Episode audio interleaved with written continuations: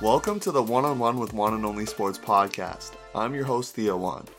Welcome to season two of the podcast, where we are going to be looking at the stories and lives of the players, coaches, and personalities that make up the world of Ultimate. Each week, I will talk to a new guest, and we will talk about their journey into Ultimate, what their life in Ultimate looks like, their most memorable games, and a fun rapid fire segment to end the episode. If you like the podcast, we would love for you to subscribe and get the word out about the podcast to others. Your support is truly appreciated. New episodes come out every Tuesday. This episode is brought to you by Away from Keyboard. AFK is a lifestyle brand that believes in reconnecting with humanity and our planet. Whether that's tossing a disc on the weekends or hanging out by a campfire, they're dedicated to get you to explore and grow in your own backyard. Join the adventure and check out their website at www.awayfromkeyboard.co. That's www.awayfromkeyboard.co. Now, with all that done, let's go. This week's guest is Erin Daly. Erin has been a fixture in the Canadian Ultimate scene, winning silver with Team Canada Mixed at the 2015 World Championships of Beach Ultimate, coming in fourth at the 2017 World Championships of Beach Ultimate, representing Canada by playing with Banana Cutters out of Vancouver, British Columbia at the World Ultimate Club Championships in 2018, and winning a Canadian Ultimate Championship silver medal in the mixed division in 2019. She was selected to be a member of the Canadian national mixed team that was set to compete at the 2020 World Ultimate and Guts Championships, but the championships were postponed due to COVID 19. She has won Ultimate Newfoundland and Labrador's Female Athlete of the Year three years in a row from 2017 to 2019, and she was a finalist for Sport Newfoundland and Labrador's Female Athlete of the Year. In 2019, she was a member of Quebec Iris, who qualified for the USA Ultimate National Championships. She has previously played for teams based out of the east coast of Canada, including Rec House, Tempest, Regiment, and The Collective. Erin attended Memorial University of Newfoundland and majored in ocean and naval architectural engineering. She currently lives in St. John's, Newfoundland. Here's my interview with Erin Daly. So I'm here with Erin Daly, a fixture in the Canadian Ultimate scene, especially on the East Coast. People out there listening that might not know too much about East Coast Ultimate scene, especially if you're from a different country. So we get to learn about that today. So Erin, how are you doing today? Oh, very well, thank you. How are you? I'm all right. Excited uh, to learn a little bit more about the Maritimes and some East Coast Ultimate. So we're gonna get started right away into your journey. So you've played for a few different teams. You won a mixed gold with Soup, as I mentioned in the bio earlier, and you've played with Quebec Iris at the USA Ultimate National Championships in 2019 and you were selected for the mixed team that was set to compete. So, how did that all start out for you? Where did you get your start in Ultimate? I um, spent most of my, I guess, youth and adolescence and then early adult life training fairly intensely as a competitive swimmer. And my coach for the swim team in university was an ultimate player from BC. And he used to make us play ultimate all the time in between swim practices, like before and after and I got really good at ultimate and it was way more fun than competitive swimming so I kind of just slowly made the transition away from the swim team and into the ultimate community. Amazing. And uh, can you give a shout out to the coach that uh, helped you uh, get your ultimate career started there? Oh yeah, that was uh, Brad Hutton. Big shout out there uh, to Brad and getting Erin started and having a lot of success thereafter in ultimate. So how did you get involved in terms of your first club or playing experiences? What was that like? Well, really, I started at like the worst rec league team. And then, as people do, they slowly move on to better and better rec league teams. And then my friends and I made a, a pretty good rec league team. And we've been together for like nine years now. But eventually started playing just local club in Newfoundland. And then would travel to like maybe four or five tournaments a year and then in 2015, I made my first national team. And since then, I've been playing with more teams from different parts of the country and now hoping to play on at as many international and national level tournaments as I can.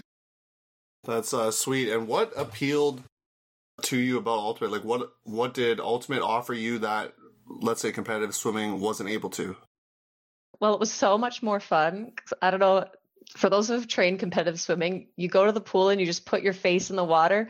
And sometimes you don't even really talk to another person for the whole practice. But ultimate was just so much more fun. And I, I was way better at ultimate than I was at swimming. Like I was, was okay. Like I set a few records at our university in Newfoundland for swimming, but I was never going to go to CIs or anything.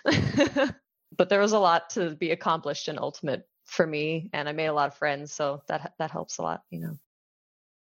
And in terms of being another, uh, you're not the first story here on the podcast of another sport transplant there. So, what did swimming offer you in terms of the skills and development that allowed you to bring that over to the ultimate scene? Well, the, the biggest thing would be just a general fitness baseline and I guess work ethic, because swimming is mostly just physical training. So, I, I'd go from you know, between 20 and 25 hours of practicing and training for swimming a week. And then ultimately, like at, at the most, you know, might be 10 or 15 hours. Swimming makes you really, really fit. It's like the hardest sport and activity. so that really helped with ultimate. And have you done any like triathlon since then or any uh anything like that or you're just sticking with ultimate now? Oh yeah, I pretty much quit cold turkey. Like I'll go for a recreational paddle with friends, but I don't really dabble anymore. That's fair. Now you're uh, fully in the ultimate scene there. And so let's get talking a little bit about the East Coast scene in terms of being, for those who aren't from Canada, being one of the provinces that are kind of situated a little bit away from uh, some of the other major playing hubs like Toronto or Ottawa or Montreal, or especially out there in the West Coast, obviously, like Vancouver so, what's the ultimate scene like out there where there's maybe potentially less players, but it's probably more close knit as well, though? Yeah, it's definitely a small community. I almost everybody knows everybody, but it, it means that it's much more concentrated. So you get a lot more high or level games. Like in your league, you'll probably play just between three or four of the best teams over and over again. So a lot of the games are really competitive, and there's lots of rivalries that you see match up all the time. yeah, and in terms of development, you you have one women's team out there, you have one open team out there. So, uh, how has the development been of those two teams? Do they bring in coaches from outside of the province, or is it mostly just homegrown talent, players getting recruited from out of province? What does that look like? The, the women's team has always had a coach, and it's been, I guess, a male matching player, or I guess maybe retired player and it's been a local person who's coached the women's team. The open team hasn't had a coach. They have player captains who kind of run their practices and call lines and stuff at tournaments. So it's two really different approaches. How the women have a completely non playing person running their team, and then the men have players trying to play and run the team at the same time. Cool. And would you say that the club scene is continuing to grow there, or is it kind of uh, reached like a, a stagnant phase, or what would you say about in terms of the club scene out there? I've played with both both the clubs, uh, the women's club and the open club, and I think it's hard to speak for other people, other players. It seems like maybe the women's club enjoys different aspects of ultimate than purely the competitive accomplishments and outlet. They really like having something active and fun that they can do with a group of friends who are also interested in doing the same activity and fun thing. And the men like that too, but they definitely give each other a bit of a harder time to to improve and you know if, if they mess up they they call each other on it and say hey you know you should go throw 200 times before next practice and kind of thing but it's awesome and in terms of even just the location of where you are how has that been for the clubs in terms of getting better and playing other top teams? Because you might be playing, let's say, uh, Salty in the women's division or Red Circus, both based in Halifax, Nova Scotia. Do you have an opportunity to play other top level teams or you have to travel really far for tournaments? What does that look like? Travel is a really big obstacle for a lot of people. And the club teams generally go to two or three tournaments a year and they don't always go to CUCs, even though Newfoundland does get a bid for open and women's every year. Sometimes we don't use it just because it, it's hard for to get a whole team to go.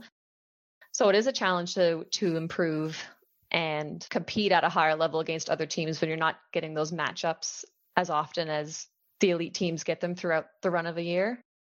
We're only, you know, going to maybe an invitational or a travel tournament once or twice and then going to CUCs. It is hard to compete at the highest level when you're not getting those matchups like the top teams are getting throughout the whole year. And so, with that, would you be traveling within the Maritimes trying to get some games in, or does that not really happen? That mostly happens just on like a one off basis. Like maybe one player or two players will pick up with another team to travel within the, the Atlantic provinces or maybe to a, a tournament in the state. But it would be rare for the whole team to go to, you know, an extra kind of tournament together. It's usually just kind of the one or two introductory or lead in tournaments and, and then CUCs. And that would be like the, the heaviest year would be two tournaments and then CUCs. And would the reasoning be just because of the the travel costs? Because you're probably having to fly into some tournaments as well, right? Absolutely. Yeah, we're on an island, so every tournament is a, a flying tournament. yeah, there's no there's no drive in tournaments for you, whereas uh, people based out of Toronto or Vancouver or the major hubs, they can just drive a couple hours to a tournament, even in the States. Oh, yeah. And then, so we're now we're going to talk a little bit about your experience with the national team. So you got picked to be on the beach team there in 2015, had some success there. How did you get uh, notice for that, being out there in the East Coast and not having necessarily all those matchups with those top players or interactions that you might see at a big tournament or things like that? the 2015 beach team was such a surprise to me because I hadn't competed at a high enough level to be noticed at that point. Like I don't think anyone outside of Atlantic Canada would recognize the name Erin Daly. And I saw that Ultimate Canada had shared like their Google form apply to go to beach worlds in Dubai. And I was like, that sounds amazing. Sure, I'll apply. Like who what are the chances? But like why wouldn't I? So I filled out a little form and like sent it off. And then CUC's was sometime later. And we had a live stream game. And afterwards, one of my friends on the team, Jeff McConomy, said, Hey, Erin, my friend Tushar wants to talk to you after the game. I was like, Oh, that sounds cool. Like, I don't know who Tushar is, but sure, I'll talk to him. And little did I know he was picking the team for Team Canada. And he offered me a spot on the roster right there. And I had no idea that he was watching the game or that I needed to play well. It just was really lucky that it was a game I had some good points in, I suppose. but yeah, that was that was great. For sure, and shout out to uh, Ultimate Canada for putting up the live streams because I know that's an important thing because uh, at those national tournaments, sometimes you're not able to see all the games. Obviously, if you're not near the area, so being able to see at least one game per time slot is awesome. And uh, also shout out to Jeff McConomy, who I've played with uh, multiple years as well he's been uh, traveling out there for or was there for university and now uh, out in the north uh, west territories or yukon or something up there. Shout out to him. So you got picked on the team. What was that experience like being able to play with those high level players and then starting to get those interactions and building up a little bit of a name for yourself?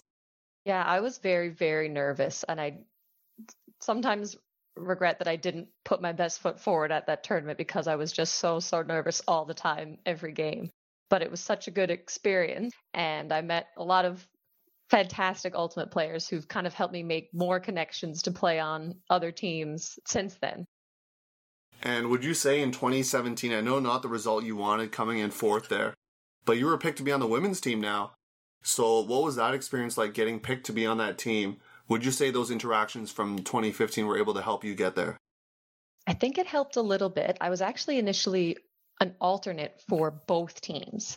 And then the women's team had some players who couldn't make it and I got added to that team. And then the mixed team had some players who couldn't make it, and they were like, "Well, we want Erin, and we want Erin." But anyway, the women's team asked first, and I was so happy because I played really, really well at that tournament. And even though, as you said, we didn't get the result we wanted, I felt like I had accomplished more in 2017 than I had in 2015 because I played a lot better, and I felt like I fit in a little bit more because in 2015 I was a little starstruck by everyone, and in 2017 I, I felt just like you know one of the one of the girls.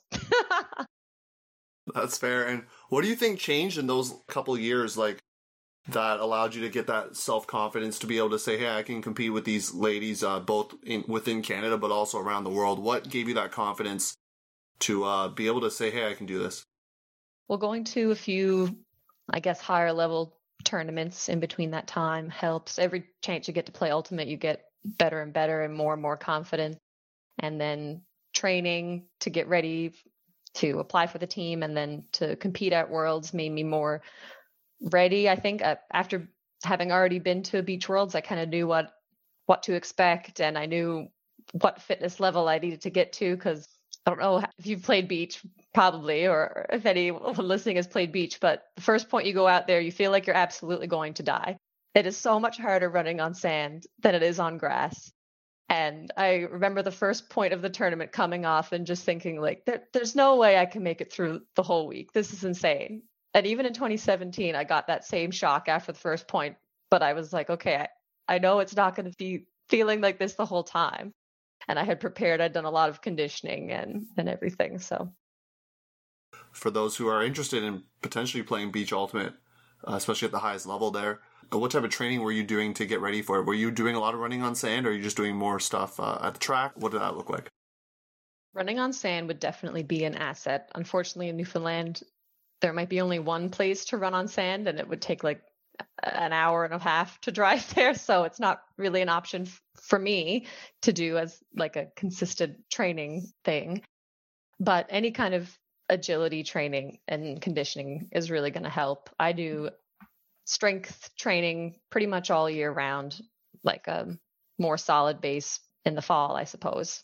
Give myself a little break after the summer season but mostly strength training. And then into winter and spring add in conditioning and agility. And conditioning just helps so much. And and really that is just running sprints just going out onto the field and setting up two cones and running back and forth as fast as you can over and over again. And you'd probably say that your swimming background allowed you to sort of have a bit of better of a conditioning base than someone else who doesn't come from that background right? Definitely. After 2017 2018 rolls around and you get to play at a pretty cool tournament, right? In Cincinnati, Ohio, World Ultimate Club Championships, where for those who might not know, instead of countries being represented by themselves, you go in as your club. So that's pretty cool. You got to play with Banana Cutters. Shout out to them, West Coast people out there. Out of Vancouver, they did well at Canadian National, so they got a spot. And you played with them. So what was the process like getting to play with them or even getting noticed by them? Yeah, that was such a cool cool tournament and cool group of people. And again, it was such a fluke. I saw my friend Betsy, who I had played on with Beach a few times. She had just shared a link to again like a Google form, apply to be on Banana Cutters to go to Worlds. It's like, yes, that sounds amazing. I'll apply. And then lo and behold, they email me and they're like, "Hey, Erin, we're we're interested in you joining us for Worlds." And it's like, this is insane. I didn't know, think I knew a single person on the team and I like flew to Vancouver for a couple weekends and just like met everybody and it was so much fun. So much fun. So, uh, can you describe a little bit of that Worlds experience just so that those who haven't had a chance to play Worlds like myself can get a little glimpse of what that looks like? Because I'm sure it's a, a little bit different than, as you said, the beach tournament where you're going in as your country. You get to go in as a club. So, there are other Canadian teams out there like Crash from Kitchener, Waterloo, Ontario. So, what was that Worlds experience like? Well, it was just an absolutely massive tournament because countries have so many teams. Like Canada had, you know, over 10 teams in the tournament. Maybe. a lot of teams, a lot of teams though. There were. A lot yeah, a lot of teams.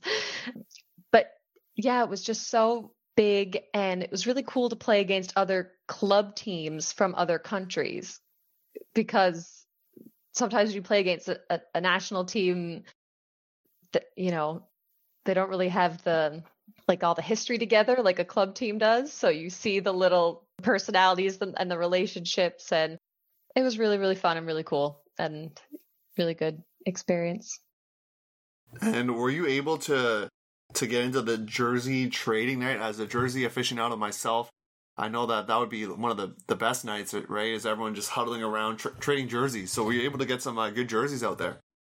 Actually really wanted to keep my banana cutters jerseys, so I didn't I didn't trade them away. That's fair. Some some memorabilia for you to hold on to. We're going uh, year by year, but this is the final year here, 2019. You won a silver medal at the Canadian Ultimate Championships in the mixed division. It was a really important tournament for all divisions because the way it's set up with Ultimate Canada, if you win the gold medal in your respective division, you get to form most of the, not all, but most of the selection committee for that team for the, what would have been the 2020 World Ultimate Guts Championships. So, what was that experience like playing with Soup out of Ontario? A conglomeration of different Ontario players out there. Uh, I don't know if they had a city they were based out of, but how did you get the call for that? Did you apply? What was that like? No, I, I didn't apply. I got a message from Josh Marin, a guy who was on my 2015 beach team, Jordan Marin's brother. Jordan was also on the 2015 beach team. And that's how I met both of them. But he just messaged me and said, Hey, putting together a team for CUCs. Let me know if you're in. And I was like, That sounds great. I'd love to go to CUCs. So I met every single person on the team except for Josh on Thursday morning, an hour before our first game. And again, really, really fun tournament. Random group of people. A lot of them, you know, hadn't played too many tournaments together before, but it worked out pretty well, I guess. So, unfortunately, a bit of a disappointment there, not coming in first, meaning that you weren't able to be part of the selection committee or your team at least. But some good news came out of it. You actually did end up making the National Canadian Mixed team there. So, what was that process like? How did you find out, and what was your first reaction?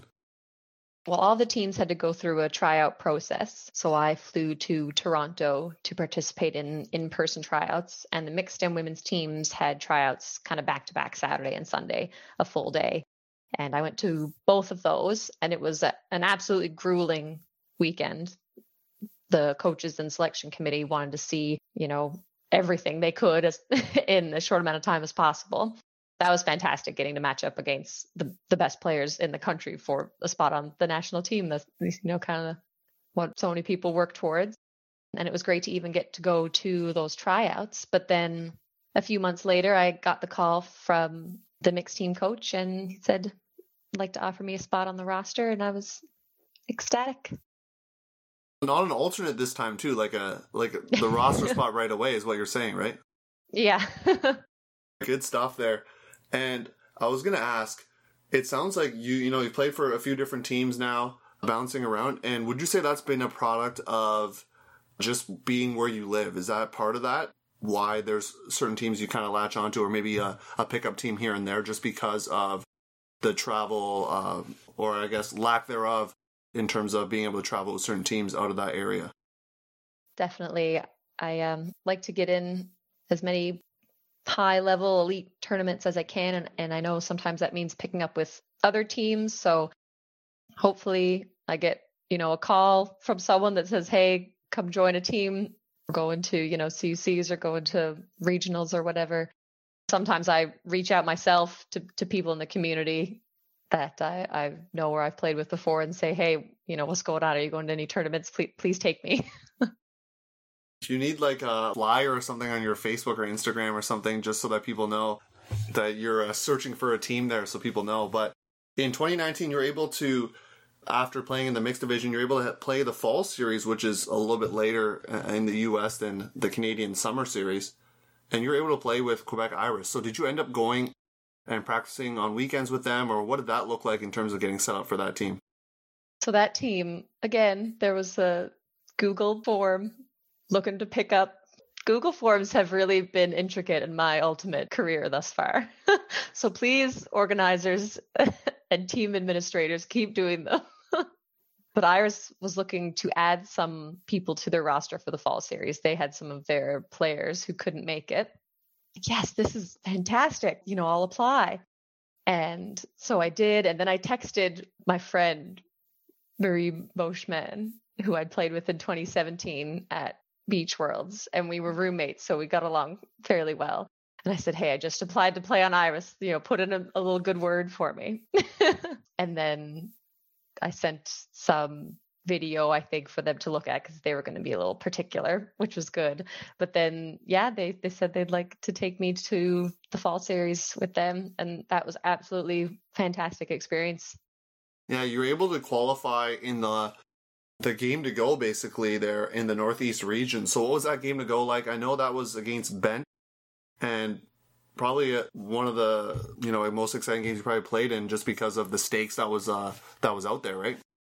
hmm It was a very competitive game, and I know you're going to ask me later about my least favorite game, and that's going to be when we played Bent the day before in the pool play. But our game to go against Bent, we went up a few breaks fairly early and everyone got really excited.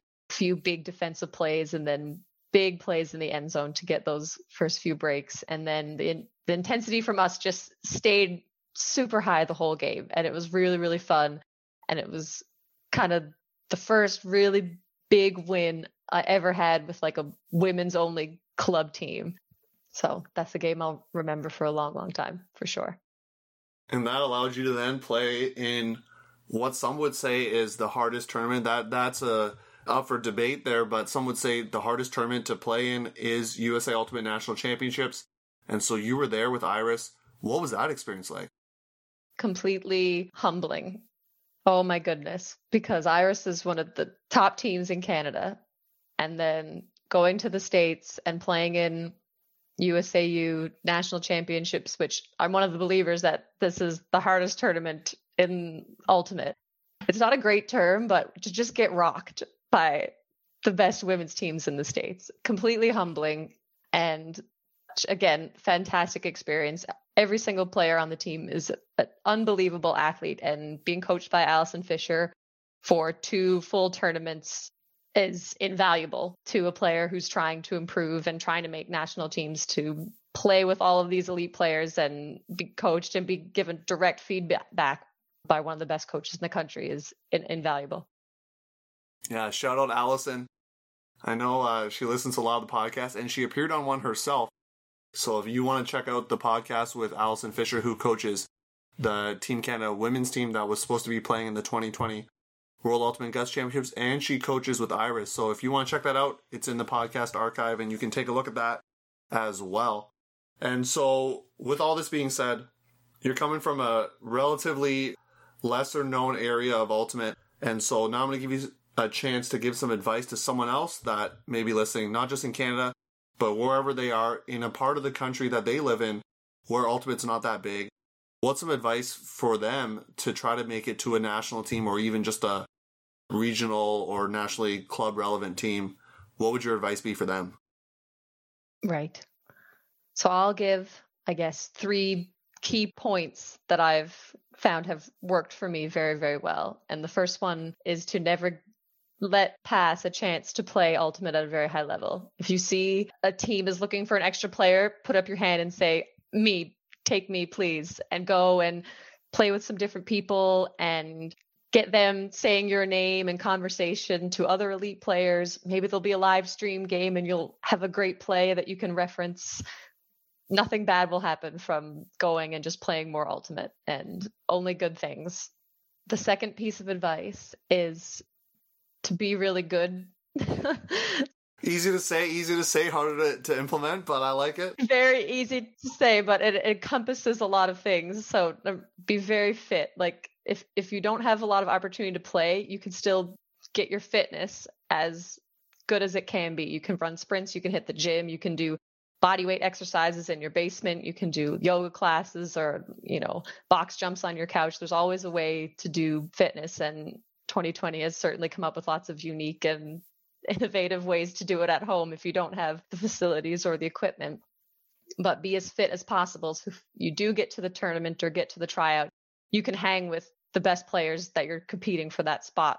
You can jump as high as them and you can run as fast and then work on your skills. So play as much ultimate as you can in your hometown and go throw with your partner or your friend or your teammate or or anyone throw as as much as possible. You you can honestly never throw too many passes there's like a little cheesy saying that like in order to be an expert in something you have to do it like 20,000 times or 200,000 times or something but throwing is the same right? Yeah uh, i think it's 10,000 hours but it's a lot of times. It's a lot. That's a lot. Okay. Yeah. Something like that but but yeah th- throw so much and then try really hard all the time. Like even the games when you're winning by a lot and especially in the games when you're down just try all the time. Be like really energetic on the sideline Like, just be a good teammate for everyone and be coachable. It might seem kind of, you know, cheesy and like you're trying to suck up, but there's nothing that coaches love more than someone who's easy to give advice to and they just take it and run with it and they listen and they value their opinion. It, it's so, so important. That's uh, some great advice. You heard it here from Erin Daly. So if you're from a small town yourself, in whatever country you're living in, there's some advice for you. Just do not give up those opportunities to, to play and get better. And so with that last question here of this segment, and so the last question is, who are some people that were really instrumental in getting you to where you are? Some uh, opportunity for some shout outs and some, uh, yeah, chance to be thankful for those people that have really uh, helped you. Great. Well, first, we already gave a shout out to my coach, Brad, who's the first person who got me to play Ultimate, Brad Hutton. So thanks, Brad. My biggest shout out is going to be to Susie Stever. Susie was kind of was my mentor when I was just getting good and she was the one who brought me along with her whenever she would go pick up at a random tournament somewhere she'd get the text saying susie you know come play with us and she'd be like okay but i'm taking Erin with me. So she was the one that would get me to go play with different people all the time and she was the one who would always go run sprints with me and throw with me and just really grind outside of practice and in the off season so she was absolutely instrumental and just always giving me advice and pushing me to to be really good. So definitely to Susie. I've got lots of training buddies who, you know, maybe put in extra time to do workouts with me, which I really, really appreciate. Jill Henderson, when I was training for my very first Worlds in 2015, would run sprints with me and go to the gym all the time. My training buddy, Kat White, who I get her to go to the gym with me like three times a week and do sprints and stuff. And then Shay Deve, she's a young track athlete here in Newfoundland who's actually working to try and make Team Canada very soon. So she teaches me how to run fast and I give her some ultimate guidance, maybe. I don't know if she needs too much, but she definitely helps me run faster. You get to pay it forward a little bit, sounds like. You get to take someone else under your wing now. So that's how you uh, continue that process there. So that's uh, really awesome there. We're going to move to segment two here day to day life. I don't know about you out there in Newfoundland, but where I'm from in Toronto, there, not really any ultimate happening in a formal setting uh, due to COVID. I'm sure in other parts of the world, you understand when I say that. It's kind of a sad time for that. So, what does your daily life look like now with training for ultimate? Are you still doing that? What does that look like? Right. So in Newfoundland, we're very fortunate that the number of cases of COVID has been quite low and our restrictions are very modest we've been able to play Ultimate since June. So we have outdoor league, or at least we had outdoor league the summer and fall, and we've got indoor league the winter. And I just signed up for another league that's starting in January. So we're very, very fortunate that we can play Ultimate, and we definitely don't take it for granted. Our gyms are all open. There's some COVID guidance and restrictions, but I can still go to the gym and do a full workout every day of the week if I want to. Yoga studios are open so we can do, you know, injury prevention and that sort of thing. So we're I'm very fortunate that in this off season it's not really that much different than what I would do in any regular year. So very, very lucky. Yeah, so basically you're saying to all the the women's teams out there, you better watch out because you're coming out with some fire there. All trained up, ready to go, all that good stuff. So I'm sure many people who are listening are jealous of you that you can still play Ultimate. So uh, good on you. And how's that response been with the community? Has there been more people wanting to play Ultimate because that's a sport that maybe uh, is running now and maybe other sports aren't? Like, what's the community response been like? It's been absolutely fantastic. And it's actually hard to get field space because so many leagues are, are able to play. We're completely booked up trying to compete for turf time with other sports. And there's actually um, a great Grand Masters League that started the summer and has now expanded to almost 100 people. It's just incredible how it's, you know, kind of grown and there's so many people playing right now. And so, for those who don't know, what is the minimum age for the Great Grand Masters division? Erin I don't think you qualify for it, but uh, what age is it? I do not. it's actually 45 years for female matching players and 50 years for male matching players. So if you want to play some high level uh, great grandmasters, you know where to go. And uh, something to look forward to if you're still playing at that time, at that age. Yeah. I don't know how many people will still be playing in their 50s, but Clearly, people are doing it out there. So, yeah. My mom actually is the president of the Great Grandmasters League. so, you're coming from some ultimate legacy there. And you love to hear that, and that's awesome. And so, yeah. and this is actually kind of interesting question. Then, when you were a kid, did you ever want to play Ultimate because of what your mom, or did your mom pick up Ultimate later uh, in your life? My mom only started playing very recently, like within the last few years, and I think my dad played only very casually. So I did not see Ultimate as a sport that I would play later in life growing up as a kid. It wasn't really in our school curriculum. It is now in all the school curriculum in the province, but it wasn't until university that I realized it was, you know, a, a sport that I could pursue and enjoy. That's pretty cool that it's uh, in the school system there. And so, do you think that that will pay dividends for your junior teams, your open and women's teams? Will that really? Uh, do you think in a couple years that'll really pay big dividends then? Absolutely. And we're already seeing the fruits of all of that labor. And I'm I'm going to give a shout out now to my boyfriend Nick House, who's the president of Ultimate Newfoundland Labrador and who was one of the if not the most instrumental person in getting Ultimate in the schools in Newfoundland. And he might be mad because I might botch the explanation because he knows this all to pieces.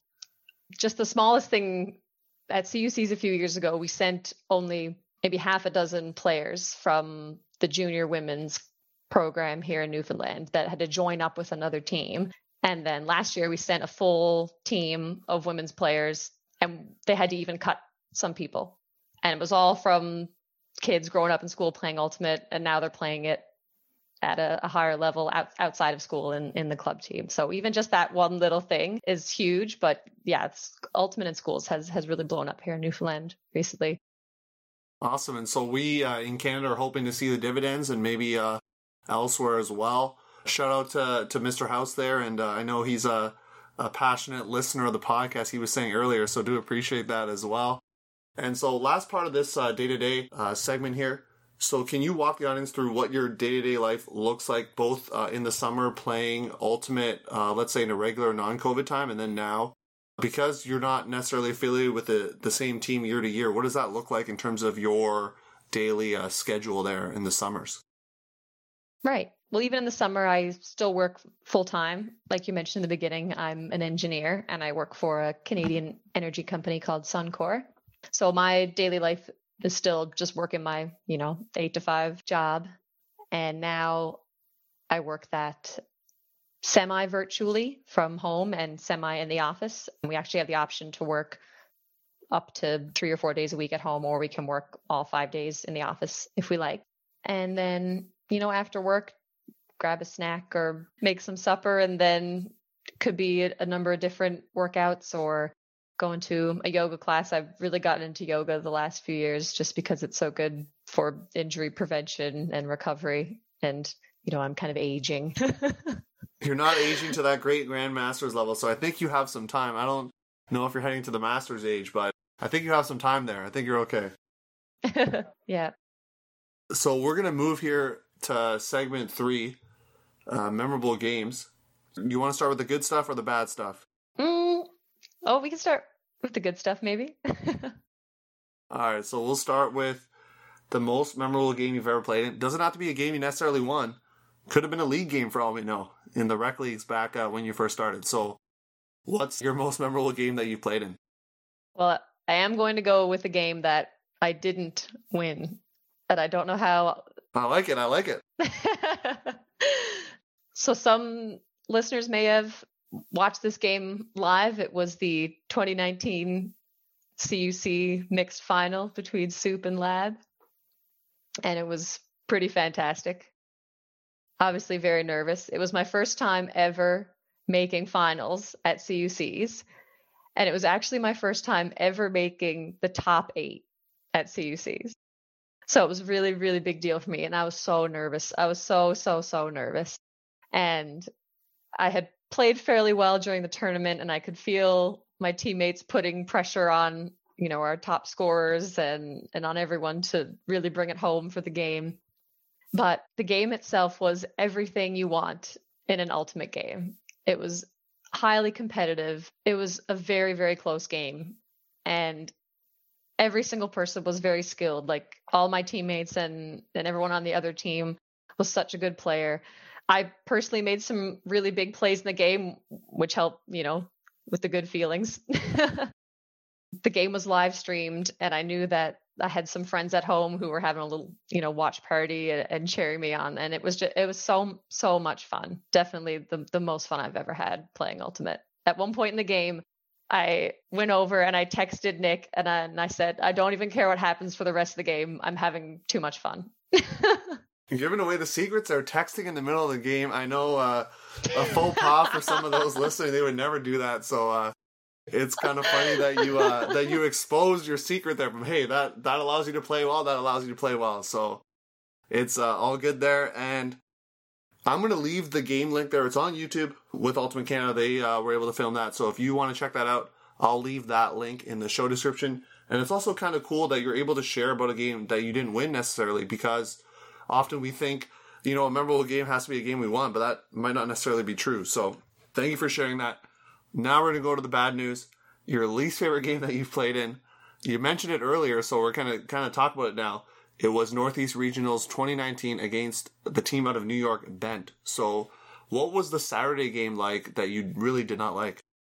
So yeah, it was our last game of the day on Saturday, pool play against Bent, and we knew that it was going to come down between us and them, or, or at least it was very likely that it would come down between us and them for the last spot to make it to USAU Nationals. And so the outcome of this game was very important. Even though it wasn't the game to go, we knew it, you know, it was telling. And it was my first day I'd ever played with Iris. I met pretty much everybody on the team the night before at the hotel and then had only played, you know, two or three games with them already that day and I wasn't really fitting in quite yet. They had systems and they had plays and they were really tight knit and they just been playing together for so long. And I didn't feel like I had really found my gel with them yet. And so I wasn't playing at my best, which you try not to be selfish, but when you're not playing well, it's, it's really hard to enjoy a game. And we lost the game, which was very disappointing. And then I could tell throughout the game that the team was very frustrated and not being able myself to kind of know what we needed to do to fix it and then change a few things just with my game to maybe help bring up the morale or you know make a few big plays it, it was frustrating that I, I couldn't help get us there and another thing that made it sort of disappointing for me was that a lot of the sixers players came to watch and their coach Carla was there, and I knew that how players were playing in this game would be remembered. And not many of them had ever seen me play before. Tryouts for Team Canada were coming up. So if I wasn't performing well in this game, it wasn't looking great for me. You know, that was on my mind for a lot of the game, especially because players from Newfoundland don't really have very many opportunities to showcase our skills to other elite players and to you know the best coaches in the country and i really wish that i could have gelled and played a lot better in that game i feel kind of you know opportunity lost but that's it the next day was was better. Yeah no appreciate you sharing and the vulnerability there because uh some people aren't necessarily able or willing to admit when there's other things weighing on your mind and that's kind of cool to to know as well to get into the mind of a high level player there. And so when you were feeling that pressure, do you think that that maybe changed how you even just acted during the game, like the cuts you were making or even the throws, because you felt like you might have to make this big play to kind of impress? Would you say that was something that that weighed on your mind? I don't want to speak for you, but absolutely, definitely weighed on my mind. I I was more so afraid to mess up.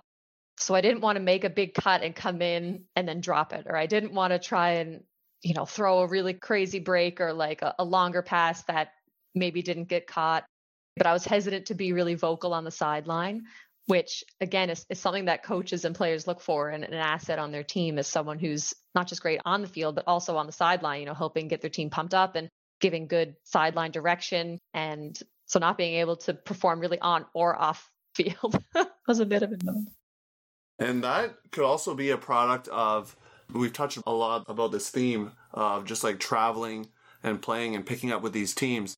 Would you say that's a little bit of a product of that? Is that you're not able to necessarily gel right away just because these girls have been playing together for months and you kind of hop in, uh, not necessarily to be the savior of the team, but to, to help and obviously help them be successful. So would you say that's a little bit part of the coming from a different part of the country aspect when you're playing with those teams? Definitely does. Coming from a different team in a different place and then gelling with a team like Iris, who's been playing together for so long, they have their systems and they have their plays and they just have all of that the chemistry and the touches together it's hard to fit in with them. So it took a long time for me at regionals to kind of get into their system and, and feel like i was really contributing and that i was an asset. And then by the time we got to usaus it was a bit better. I got into my groove and i was getting lots of great feedback from fish and lots of touches with the girls. So it uh, just took some time but i got there. On soup I gelled a lot quicker, but that was probably because we were all pickup, which is one of the good things of a pickup team. Sometimes you gel really quickly, sometimes you don't, but yeah. awesome. And uh, your story is still yet to be written there. Some more uh, things happening for you. So, what are the next steps for you? What are the goals for Erin Daly in the ultimate world? Well, the most immediate goal is to get to the 2021 worlds, which if they go ahead or not, you know, I can't do anything to make or break that decision. But to get there and to perform my absolute best at that tournament is the number one goal that I have right now. So just training and preparing to perform at that tournament is my number one goal. So that means doing all the things I talked about earlier, tons and tons of throwing and making sure my fitness is at the absolute peak when I show up there on day one. There you go. We don't know if it's going to be 2021. It could be 2022. We don't know. So uh, it's kind of a wait and see here. But uh, Erin, we're going to finish up with last segment here. We're going to do some rapid fire. We're going to start with some ultimate related questions first. Okay. All right. We're going to start with the first one here. Which throw do you prefer, your flick or your backhand? Backhand. What about hammer or scuba? Hammer. Would you rather drop a pull or drop a catch in the end zone? Ugh, rather drop a catch in the end zone. and why is that? Why is that? Oh, just the devastation of dra- dropping a pull is unmatched by any failure in Ultimate. Sounds like uh, someone speaking from personal experience. Well, we'll move on here.